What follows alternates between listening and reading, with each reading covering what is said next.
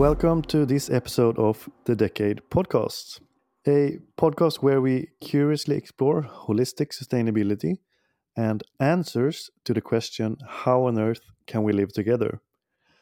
Join us as we learn from inspiring stories from champions of sustainability and beyond. And we hope to inspire you to think, act, and work for a better planet for all throughout this decade of action. In this episode, we speak with Steph L. Dickson, who is an incredible voice for sustainability. She's the founder and CEO of Green is the New Black. She's a podcast host and a two time TEDx speaker, and much more.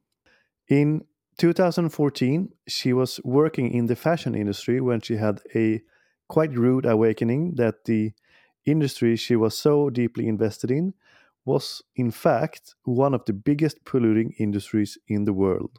She decided that she wanted to stop being a part of the problem and instead work towards being a part of the solution. And this was the seed that initiated Steph's impressive journey as an impact entrepreneur. And in today's episode, you will hear us talk about Steph's work behind Green is the New Black, her podcast, etc. But we will also deep dive into the human experience behind it all.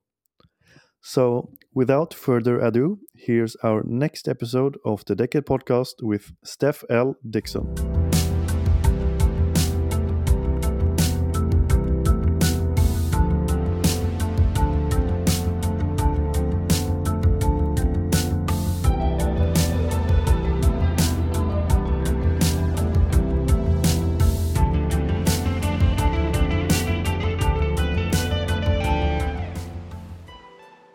Welcome, dear guest, to a new episode of the Decade podcast.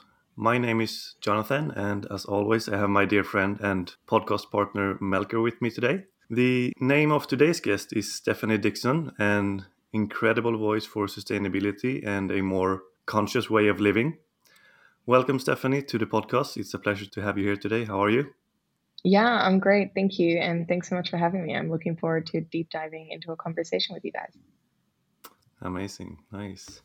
So, um, you're a social and environmental entrepreneur and a leading voice for sustainability, and you are the CEO and founder of Green is the New Black, which is Asia's first conscious festival and media platform that uses stories, created experiences to advocate for social and behavioral change. And your work aims to make conscious living and sustainability mainstream, accessible, and sexy. And you also have your own podcast called Live Wide Awake, where the conversations circle around consciousness and climate change, sustainability, and spirituality.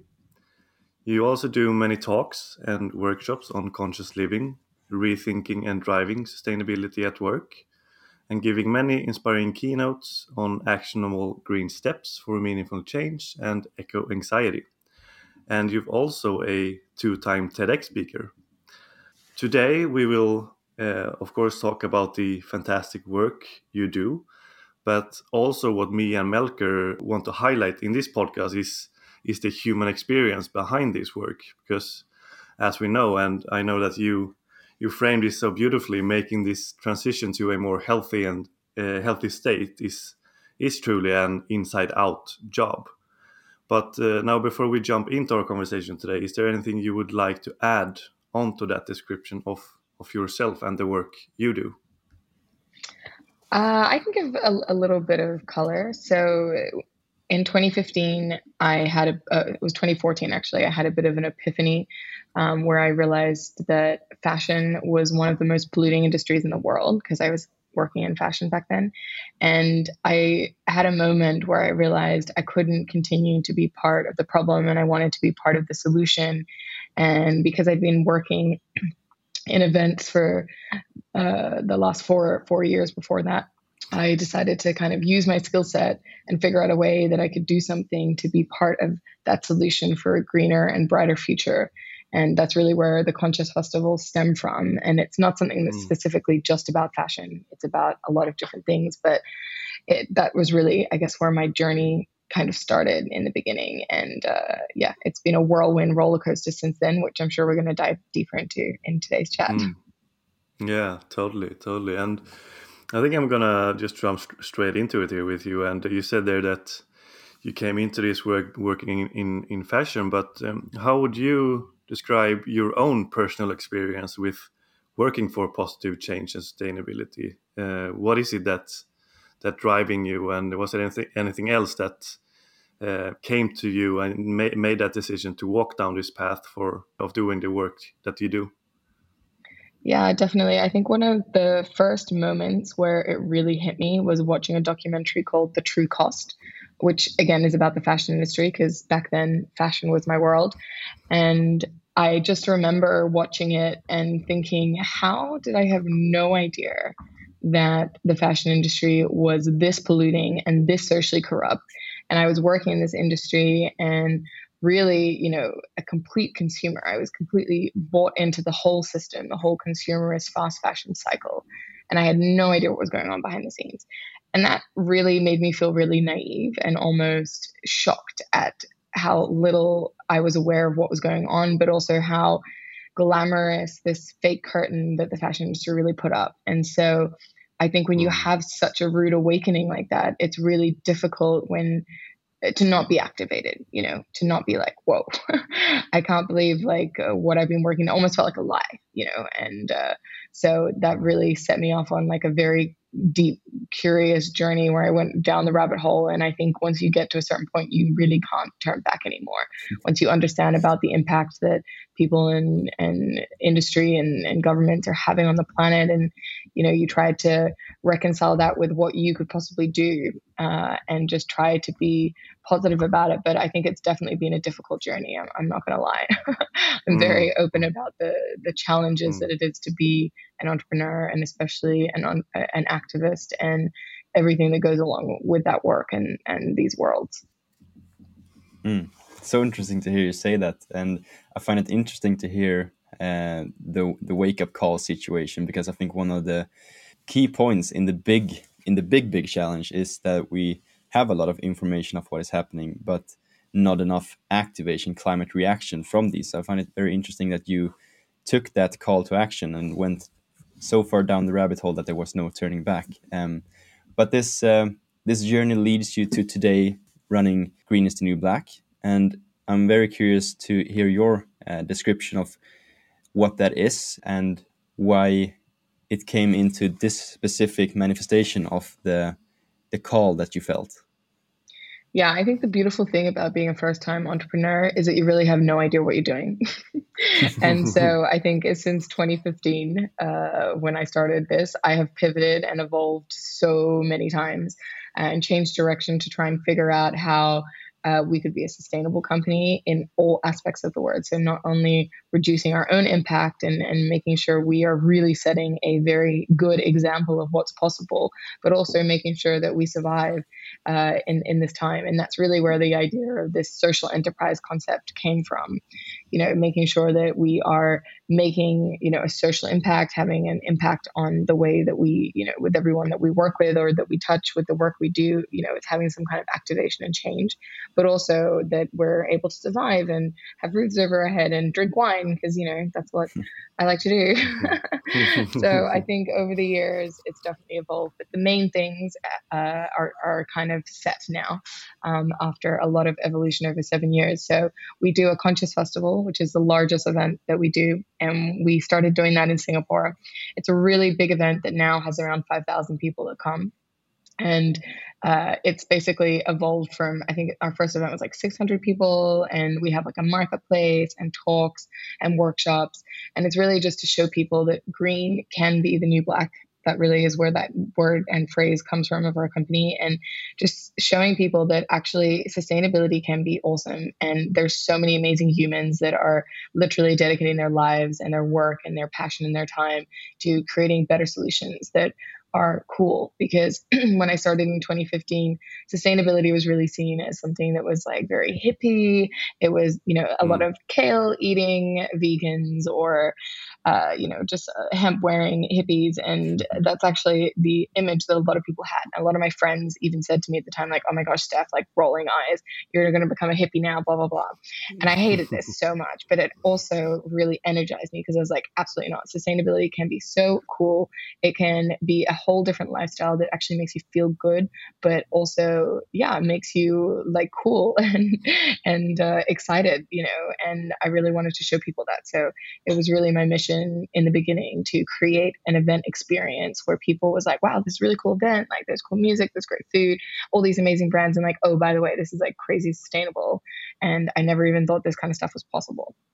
So that was sort of the vision and mission. And then we, uh, you know, we just did these one massive event once a year and then decided we wanted to connect further with our community and with other people around the region and the world. And so then we launched our media platform. And because of that, we've been able to do a lot of incredible partnerships, including a really cool youth program, which we uh, co-launched last year with uh, some really incredible partners, including WWF, Temasek Foundation, and the UN. So that was really special to basically help create the next wave of sustainability influencers. So as I said, lots of pivots, lots of evolutions, uh, but overall, I think you know we've managed to stay true to the mission of making sustainability more accessible mainstream and just trying to make it sexy. Because i guess mm. we always thought that if you make something sexy then it becomes cool and trendy. And the idea is that if you make something a trend hopefully people realize like oh actually this is a really beautiful way of life and i feel much better about myself and i understand about the impact on the planet and then it becomes a part of their life. It's no longer just a trend. At least that's what i've always tried to hold true I'm so glad you bring this up because this is the next point I wanted to touch upon, uh, making sustainability sexy, which is something that has been we've been focusing in this podcast on highlighting positive and inspiring examples for people to want to immerse themselves in the sustainability world because I think that's such an important driving force in it can't just be fear based it has to be to some extent based on inner will to go the miles. And you mentioned influences there, which was brought up in our last episode, actually, which is why it's so fresh in my mind. Where it's interesting to have role models uh, of uh, that can either be promoting consumerism and uh, filling your personal gaps in your life with things, or if we can use those platforms, those people, to uh, promote a healthier way of living, a more conscious way of living. That's could be fantastic and that could be a really positive driving force that can create a large momentum. But i also wanted to ask you like on the point of these festivals the the word conscious in in that um, statement what does that really mean in a festival? What's the difference between a music festival and uh, your conscious festivals Mm. It's a great question. I, I think zooming out, when I think about the word conscious or consciousness, for me, it's really understanding that our decisions not only impact us, but our environment and the planet as well. There's this knock on effect. And for me, it's also being aware that and being conscious that when we make a decision, it is impacting us. And this is why we really talk about it as an inside out job. And so I guess the difference with our conscious festivals is that we really look at the pillars, different pillars, including well being and consciousness itself. And what does that really mean? And how do we actually be better humans? And how do we look after our own internal landscape so that we can show up to be better versions of ourselves? Because when our cup is full or when we really invest in our own growth and, and our own happiness as well, then that allows us to be able to give so much more to the world. And I think, especially in the past, and I've definitely fallen into this trap as well, when you're working in this space or you have these awakenings and you fall into the eco anxiety, it's so easy to stay there and to stuck be stuck and spiral out of control um, or really you know suffer mentally. And it doesn't need to be that painful all the time. So i think that's when we really focus on this conscious aspect because we want to make sure that we're okay and that we're you know strong internally so that we can also be strong externally and then the other thing is really as i said creating designing a really beautiful experience where people can see that it is possible to do a large scale event and do that really sustainably. So we always push ourselves and challenge ourselves to do more and more. In our last event that we had in Singapore, uh, was a 98% zero waste. And we had four and a half thousand, over four and a half thousand people come to that event over two days. It's a lot of people. And to get mm. to that level of um, low waste with people eating and drinking and you know, uh, all the different brands showcasing there, I think it, it, shows that it's possible. And it really isn't that difficult, actually. And it feels great. So I think, you know, that's kind of what we look at when we're talking about consciousness. It's both the internal and external and how those link together so deeply. Mm-hmm. I think that's a really great way of going about and, and showcasing that it is actually possible to do these, these kind of things. Um, I'm, cur- I'm a bit curious to what, what kind of people are you attracting to these festivals? Is it only the the hippies or, or the, the, the tree huggers, or is it uh, more mainstream people, or who is your target group to go to these fest- festivals? Yeah, we got a lot of people who are interested in sustainability, obviously, because especially when we started in Singapore and then went to Hong Kong, there wasn't really uh, many consumer facing events at the time uh, which were tackling this topic. So we did get a lot of people who were interested, but also just a lot of people that just heard about the event because it was a cool event and they could come and meet great brands, eat good food, and, and listen to great music. So it really, but you know, when you're having like 5,000 people coming, uh, it really does bring quite a diversity of crowd and age. So we get students, mm. we get young families, we get working professionals, we get people who work in banks that are just curious or have heard about it somehow. So it really is quite a diverse audience. But what I would say is that most people that come, they care about their well-being and the well-being of their family and they're just there to learn something they're there to you know make take that one step forward and our tagline is little green steps so we really talk about sustainability as a journey. And it doesn't matter where you're at on that journey or how fast or slow you're going. What does matter though is that you are progressing forward and you continue to take these little green steps in the right direction. And that goes for every aspect of your life. You know, it's not just uh, you as a person in your home, but it's also the workplace you're in and what kind of impact you can make there and the education that your kids are getting and the education you're giving your family. And uh, yeah, I think it, it really is infiltrating that into all aspects of our lives. And we try to cover as much of that as we can in a meaningful and entertaining way. Mm, love it.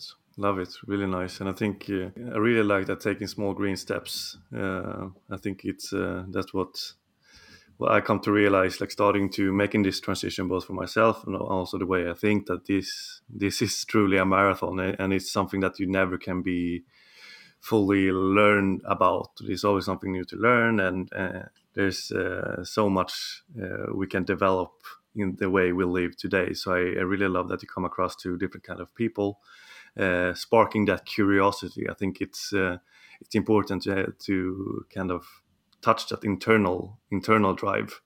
But Melker mentioned it earlier as well, and we, we talk about this sometimes as well that being in this sphere or studying sustainability uh, we often get the sense that we're in in our own little bubble, having our own important chats or, or talks about sustainability and how we will change the world and the way we live and stuff like that. And and sometimes it feels like okay, but do we really come across with this message to the general public? How, do we really work towards making this mainstream, or are we just having our our internal conversations. So I really, really like the way the work you do and how you target people and and the approach of making this more mainstream and and accessible. But from your experience now, from working with this and, and exploring ways of making impact on larger scale and not getting across only the people within our bubble. What have been some of the tips and tricks, or how do you work towards making sustainability more mainstream and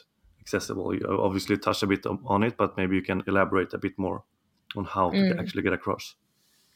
Yeah, I think it's it's a very loaded question that comes up a lot because you know how do we influence more people? And I think when it really comes down to it, we just need to look as individuals what is our sphere of influence and where can we make the most impact in our current lives or our current setup.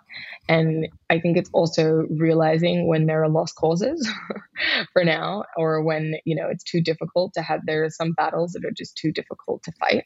And so it's really about, okay, where is the best place to focus our time and energy that's going to be actually be able to topple things over. So a lot of people ask, you know, how can I speak to my family and my friends about this? Or how do I, you know, influence those people that I love the most? And sometimes maybe it's not up to you to influence them actually. And you should be focusing on the ones that are on the fence or the ones who you think would logically understand it. Or if you understand what their point will be, their turning point, because it's different for so many people.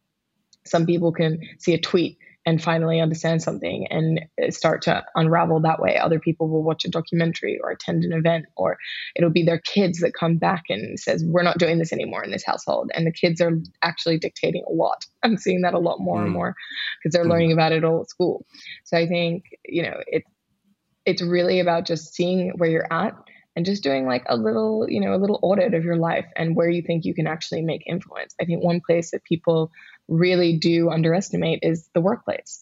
You know, especially if you're sort of in a corporate structure or uh, if you're in a workplace where you can actually help to try and make some influence. And that just could be organizing some free talks for your colleagues or something like a lunch and learn or it could be if there's an office space looking at how you can reduce the impact at, in your office and those small changes have a way bigger impact because of the scale of uh, the the impact within an office or within a company. So I think there's always somewhere that you can look where you can have a bit more influence and you can persuade more people. And I think we just need more people to think like that. Like in my community, what can I do? How am I going to be mm. able to influence the people who I touch the lives of, or who maybe follow me or interact with me on social media? And I think if you just think of it like small in that scale, then it doesn't seem so overwhelming. And then you're helping to lead by example as well, which is another great way to do it. And yeah, just uh, try not to think so big because then it really can make you feel small.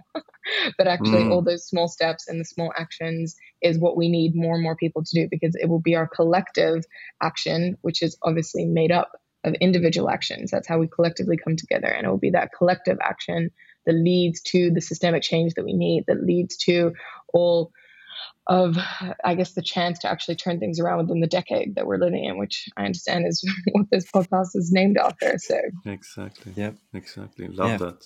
Thank you for bringing that up, and I love how you said um, that there you mo- mentioned multiple different ways, and I think uh, as I begun to dive into the the rabbit hole, I thought uh, climate change and sustainability could be fixed more with the silver bullet solution, which I have come to realize that we need multiple multiple solutions that are context dependent. And so these little green steps and um, making it iterative i think that's important to be personally sustainable and not get engulfed in the complexity of it all. And you also mentioned leading by example uh, which i usually draw the metaphor to how parenting sometimes work that kids don't do what you say they do what you do.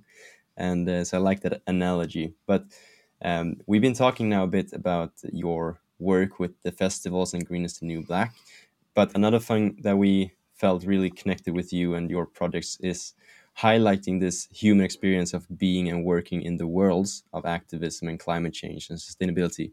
So, in your podcast, Live Wide Awake, uh, you talk about climate change and consciousness and sustainability and spirituality, and how mental health is embedded in environmental health.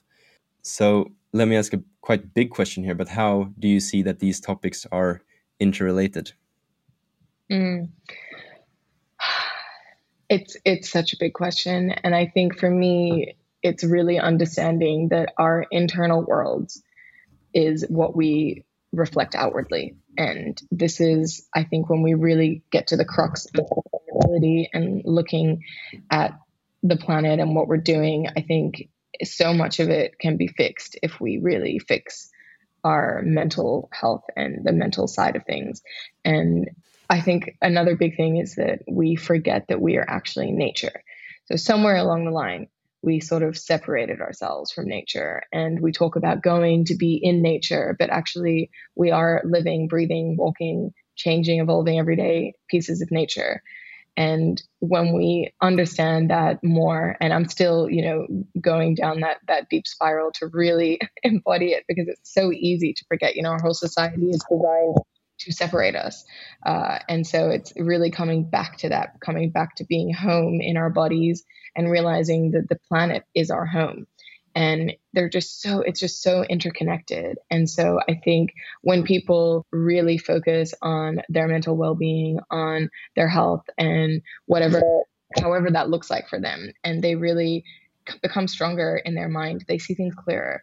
They see the interconnectedness. They are able to expand their minds and push out of the boundaries that society has tried to trap us into and realize that it's an inside out job. And that is how we're also going to be able to change the way the world works is when people start realizing how much we've tortured ourselves how much we're torturing others how much social media to a certain degree also continues to you know push these narratives onto us. And you know the, all, all the structures and the systems that that we are, of the current world that we're living in so I, I, feel like I'm waffling a little bit, but I think you understand the point that I'm trying to make. Uh, and I think it's just so critical because everything is interconnected the way that we show up in our minds eh, displays how we show up in the world the way that the systems that keep some oppressed and help others thrive you know it, it's also connected. And when we talk about mental health where it's connected to environmental health but also social justice health uh, social justice as well. And all of these things are interlinked and it's now becoming clearer and clearer to more and more people that focusing on different parts of the system and trying to fix those parts or break out of those boundaries is really having a knock on effect on everything else because it is all connected. Mm. Yeah, totally. I, I, couldn't agree agree more. I think it's. Uh, I got this mantra on a on a a festival a couple of years ago that everything starts with you, and I think that's so so so true, and it's really been stuck with me since then like if if i don't take care of myself or work myself or responsible for my actions how could i even think of, of making any change outside myself? And i think if now maybe it sound like i'm up on my high, horse here but uh, i think it's if we could collectively have that mindset more to to look within ourselves first and, and look inside first then the outside job will make will be so much easier and we will take i think even greater steps towards making the the crucial transition we we really really need. So i think you framed it uh, really beautifully uh, and our conversation here in this podcast is we try to make this connection as as much as possible the the inside and the outer change.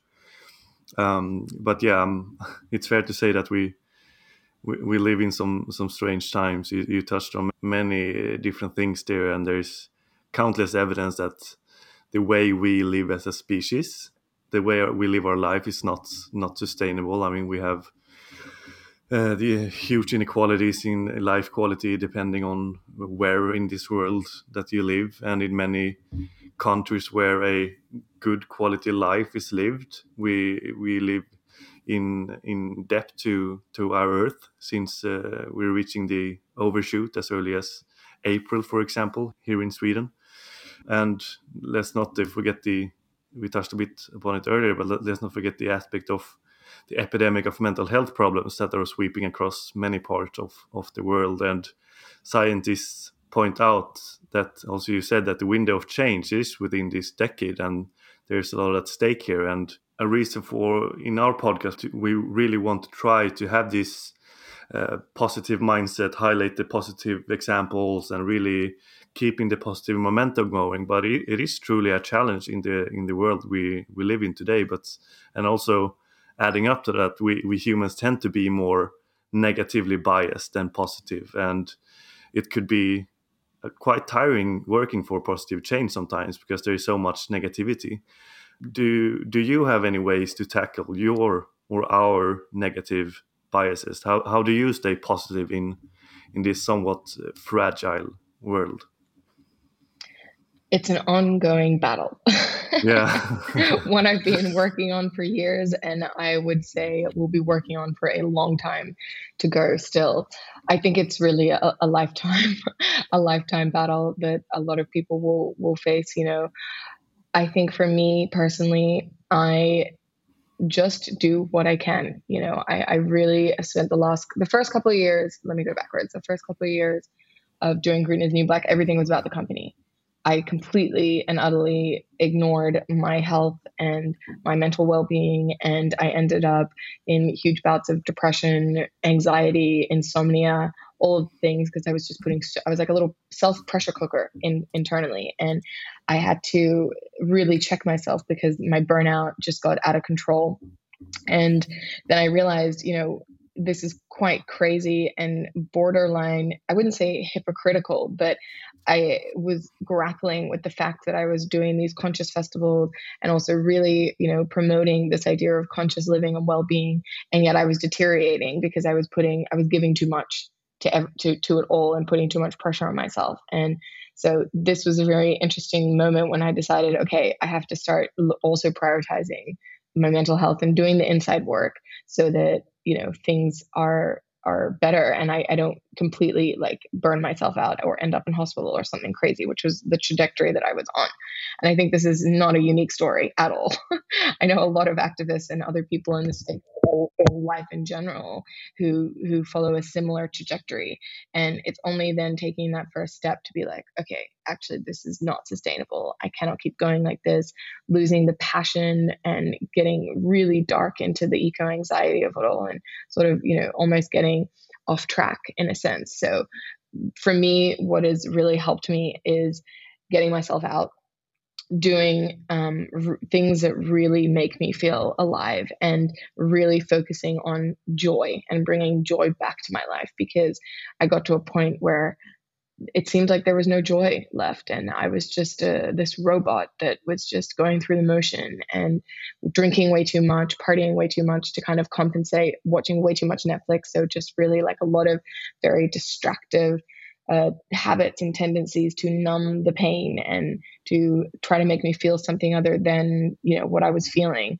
So uh, really detaching from from those things and doing different courses and focusing on really understanding myself doing therapy uh, you know I've, I've really explored a lot of different things but not all at once obviously so again it's a step-by-step journey of unlearning a lot of the habits that I had picked up along the way, unlearning a lot of the dark or deep patterns that were really keeping me trapped in this way of life that I had created.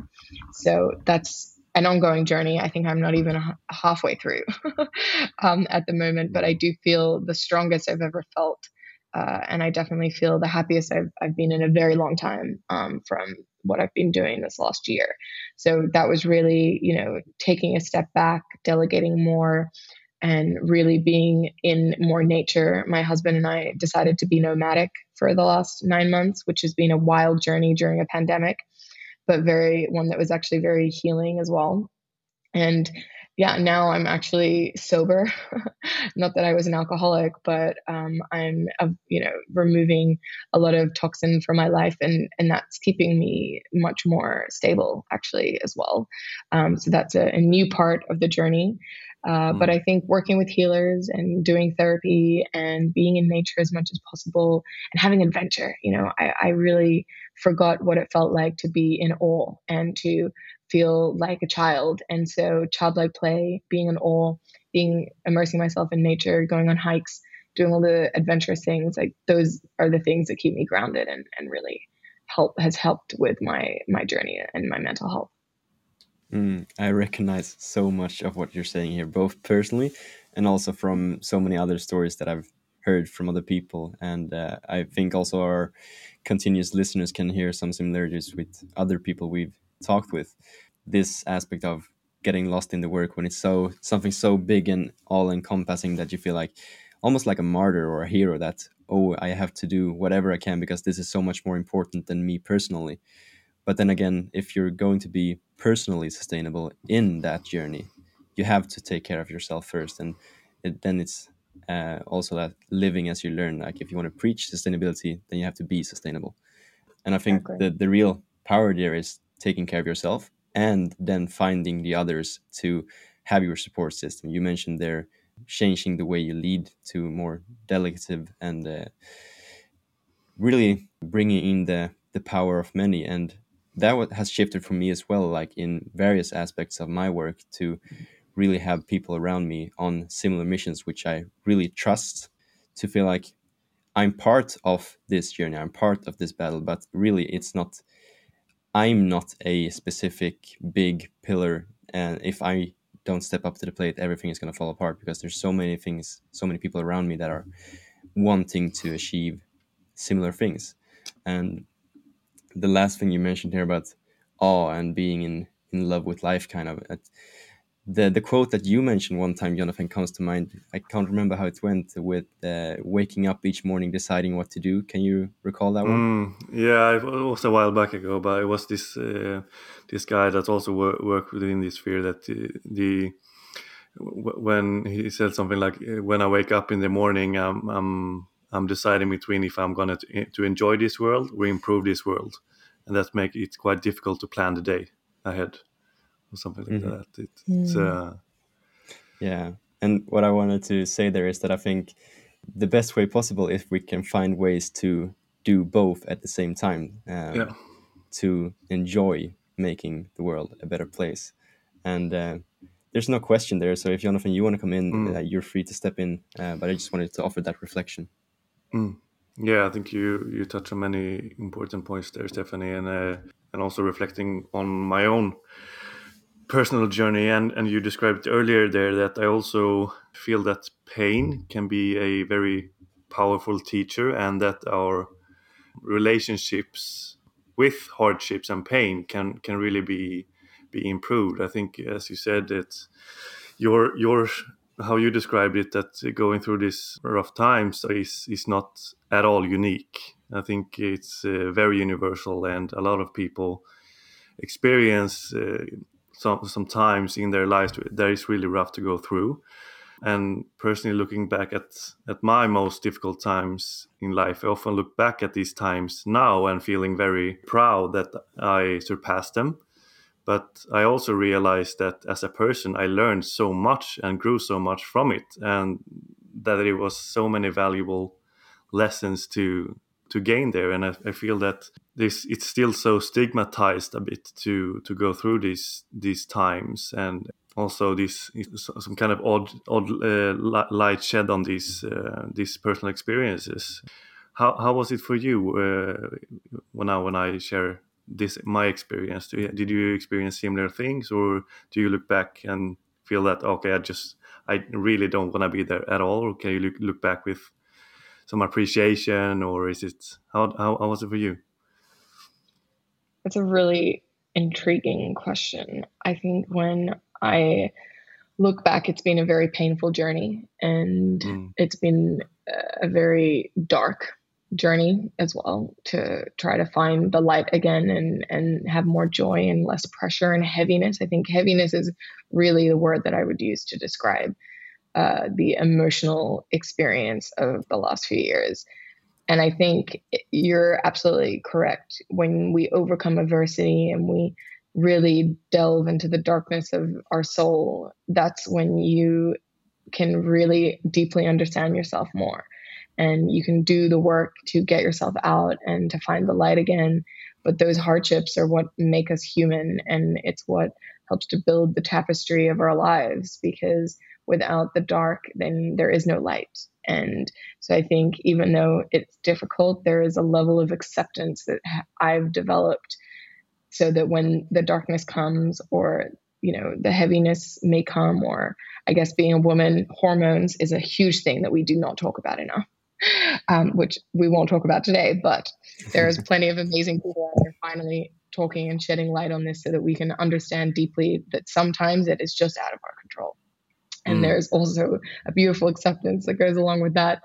But understanding, the more I think that I understand about the nature of these things and the fact that it is just life, you know, and the more I do the work and the more that I understand, it's addictive, you know, in, in a good way. It helps you to really deeply uncover things and reach new levels of understanding. And I guess what I'm working towards and what I have fleeting moments of is peace and just being at home in my body and in my mind. And that is something that feeling of home and everything that goes along with that feeling of home and that feeling of peace is what keeps me going and what keeps me doing the work and focusing and finding those things that actually work for me that allow me to feel alive and joy because life isn't fully going to be like that all the time but the more i uncover and do the work the more that i can then appreciate when those moments are there and the more i can just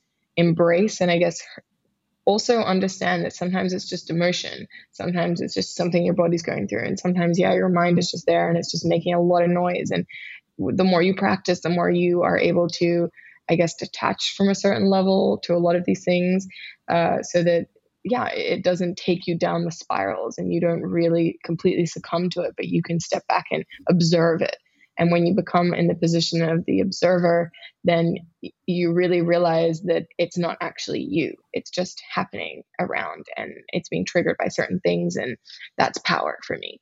That's power and um, confidence and acceptance and really helps me to get to closer to my goal of feeling at home and feeling peace. Hmm, amazing. I, I love this how you're you're actually helping us create a red thread between our episodes here without even knowing it. But uh, something you mentioned here, uh, touching back to an episode we had a while ago with uh, a man called Joe Brewer, who spoke about the stages of grief in relation to uh, climate anxiety, and that that process is something that we need to allow to take place. That we need to have acceptance, arriving at acceptance for what we can see unfolding, because that is from that place, then we can do, then we can do. And you also mentioned one uh, very important human cycle here, and I guess women uh, are more cyclical being than men in general, perhaps. But uh, there's another Laura Storm and Giles Hutchins talk about this uh, a lot in in the way to be a regenerative leader is to recognize that we are cyclical because uh, nature is cyclical and we as persons are cyclical going through different internal states and going through different stages of the year. Like we have annual seasons, which of course affect our moods and beings. So I think that's, as you mentioned, that to observe and to be mindful of what is happening inside you and around you, and to be in acceptance and be in respect of that to see, uh, okay, so from this state, who can I be? What should I do? Not taking decisions when you're down and not uh, planning overly when you're ecstatic perhaps and just having that space and place to observe where you are i think that's something a skill really and the arch that i mentioned there is that we're going to have an episode more dedicated to speaking about mindfulness and uh, these aspects in relation to this um, so it's really fun that you bring this up but i'm also really interested now that you've been on this journey for a while. Uh, you've been in these worlds. You've gained a lot of experience, and we're in 2022 now. So, what are you excited about right now? Like, what are the next steps for you coming up? Hmm, what am I excited about right now? I think one thing that excites me is the amount of innovation that's happening around the world and the amount of amazing humans that never cease to amaze me of what they're achieving and the problems that they're tackling and solving. And I think one thing that that really struck a chord with me is an interview I did with Josh Tetrick, who's a founder uh, of Just uh, Just Egg and Good Meat. So they basically were the ones who uh, sold and created the first lab grown chicken, although they don't like calling it that. It's cell based meat. Um, and they actually sold it in Singapore last year. And I was one of the first people to be able to try it, which was really cool. But he is an amazing individual in his also his inspiring aspect of everything that he shares. And he basically said, you know, at this stage, there's no excuses really left for not pursuing and helping to solve some of the world's most pressing issues because there is so much funding, there's more money that, than there's ever been available. And there are people who, if you've got good ideas, you can actually just go out there and, and make it happen. So I think that always really inspires me as well that there is so much opportunity now and so many really smart people and clever people who are going and solving the world problems. So I love hearing about new startups and ideas and ways of and reimagining the world and breaking the system down and rebuilding certain parts of it.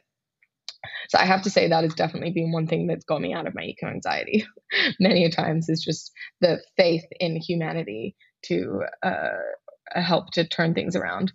And then on, I guess, a more personal or, or small level, for me, it's just being in nature and, and finding those moments of awe. That's what excites me. Like I just, you know, I, I love being able to go hiking and, and walking and having unique experiences. And while I'm young and not having children just yet, if I do decide to have kids, that's a whole other topic. Mm. But um, mm-hmm. just having moments for joy. You know, I think I, I had a, a, lack of joy for a long time, and I really want to bring that in for this year.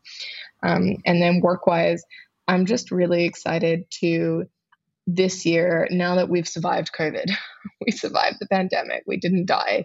Uh, what can the future look like? So I feel like I'm coming from a very much of a space of a possibilities mindset to rewire the entire way that I function in a workplace, the way that I show up for my work, and that's what i'm excited to focus on this year is really how do i show up as a better leader as a better partner as a better colleague as a better contributor of value to society through the work that i do. So there's two big things that i guess i could summarize that i'm focusing on and that is one thing is like what lights me up is a question I, I bring back to myself a lot. Does this thing light me up? Does it make me feel alive that's one big mm. question. And the other thing is, how can I provide more value right now or more value with these situations? So, those are two guiding questions that will continue to guide me through this year that I think I will finally have the mental capacity to really integrate into my life. And that makes me excited. Mm. Love it. Love it. There's many many aspects to touch upon there, and it's going to be so exciting to to follow your journey ahead. Really, uh, it was a a real pleasure doing doing research about you and and, and really investigating the work work you do.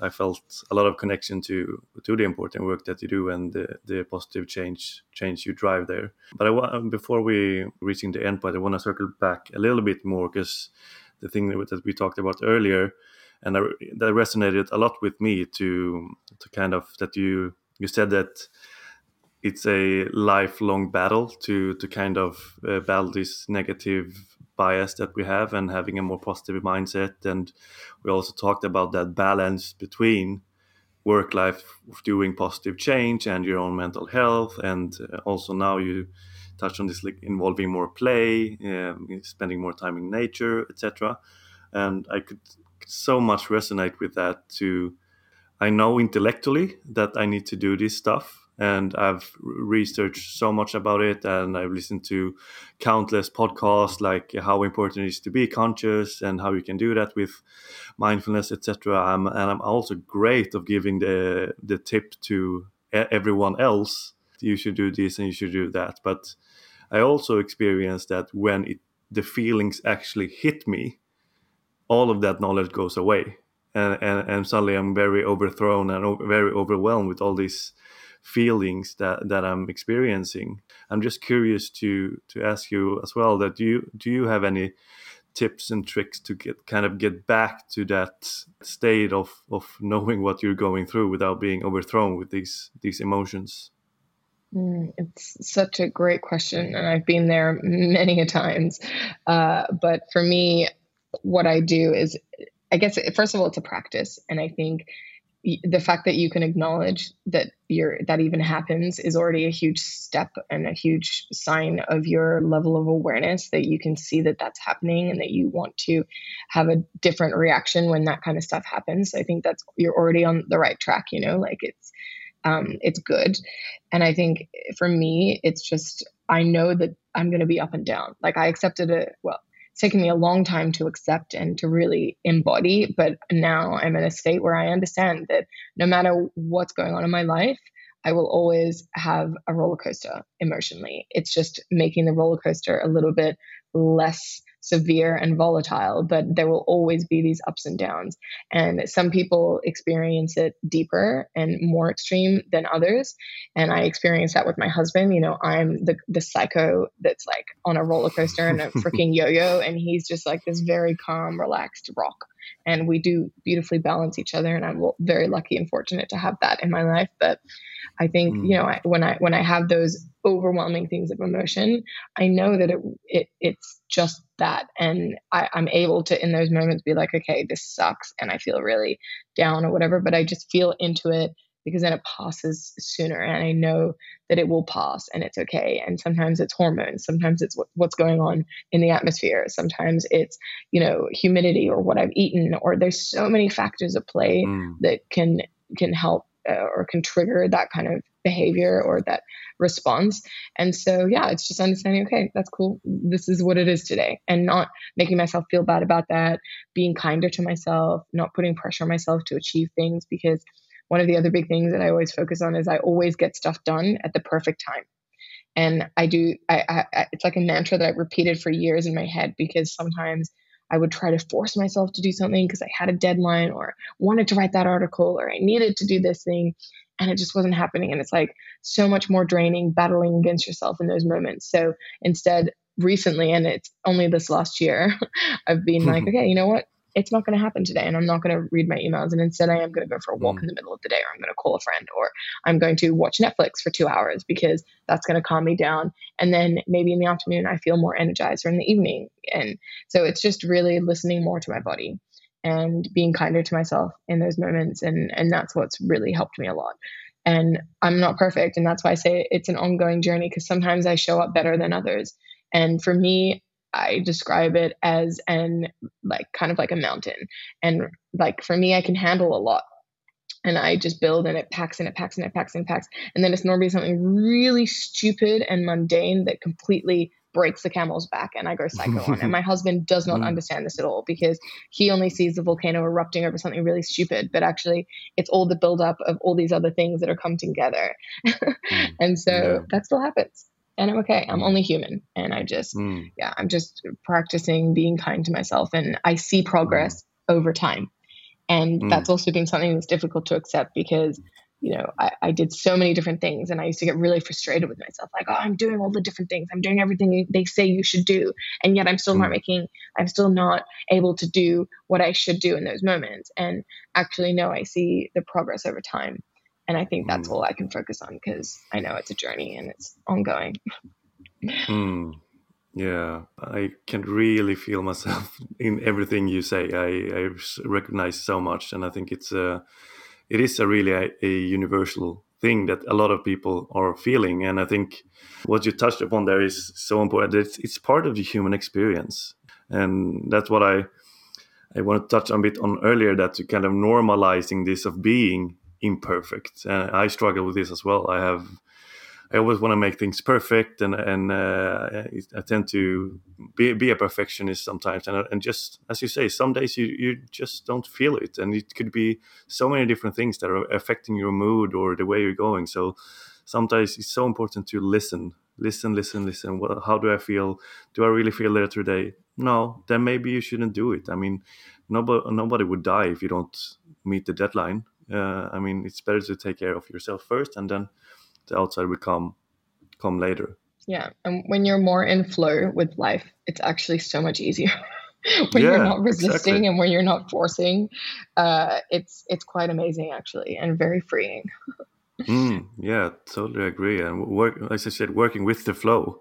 To uh, I think we we put this a lot of imagination or or we think how it should be instead of just listening and going with that flow. So i think it's it's really important. I think uh, and there i think mindfulness can come in real real handy to kind of uh, get the the skill of zooming out a little bit to to look at your feelings. Okay what am i experiencing now? And does it make sense or is this really as big as I'm experiencing it? And and really remember, as you pointed out there, that life is is not a sprint; it's a marathon. And, and be gentle to, towards yourself, and and and, and look at the, all the progress you've you've done, and focus on the the positive moments and aspects. I guess.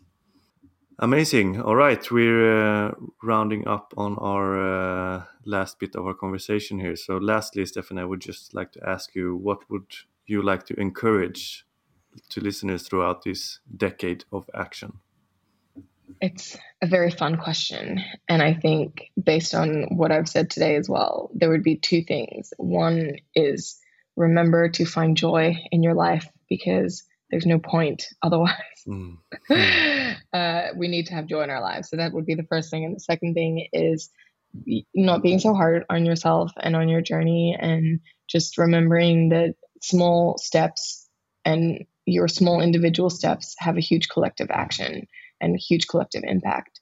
And so if you can just come back to you, the things that you're you can control, your sphere of influence, and where you can see in your own life where you can make the biggest impact and have take the most action that will lead to really tangible things that you can see that will deeply encourage you and encourage others as well to continue on the right path and on the good fight that we need you on. So mm. that is what I would encourage you to focus on um, for this next decade. Awesome. So, kicking in lastly here, a quite open door because you obviously have a great online presence, but I'll let you plug it and say it. Uh, if people want to find out more about you or your projects, where can they go? Yeah, so I think I'm on all almost all social media as Steph L. Dickson. Uh, so you can always reach out to me. Most likely on Instagram is where I'm most active if you wanted to have a chat. And uh, you can follow the podcast at Live Wide Awake. It's on all the streaming. And for socials for Green is New Black, it's just greenisnewblack.com on Instagram and greenisnewblack.com for our website that has everything and a lot of resources there to help you on your ongoing journey. Great. Stephanie, it's been a pleasure talking to with you today. So thank you so much for being here and doing the important work that you do. Yeah, thank you guys for having me. Thank you, Stephanie. Have a good day.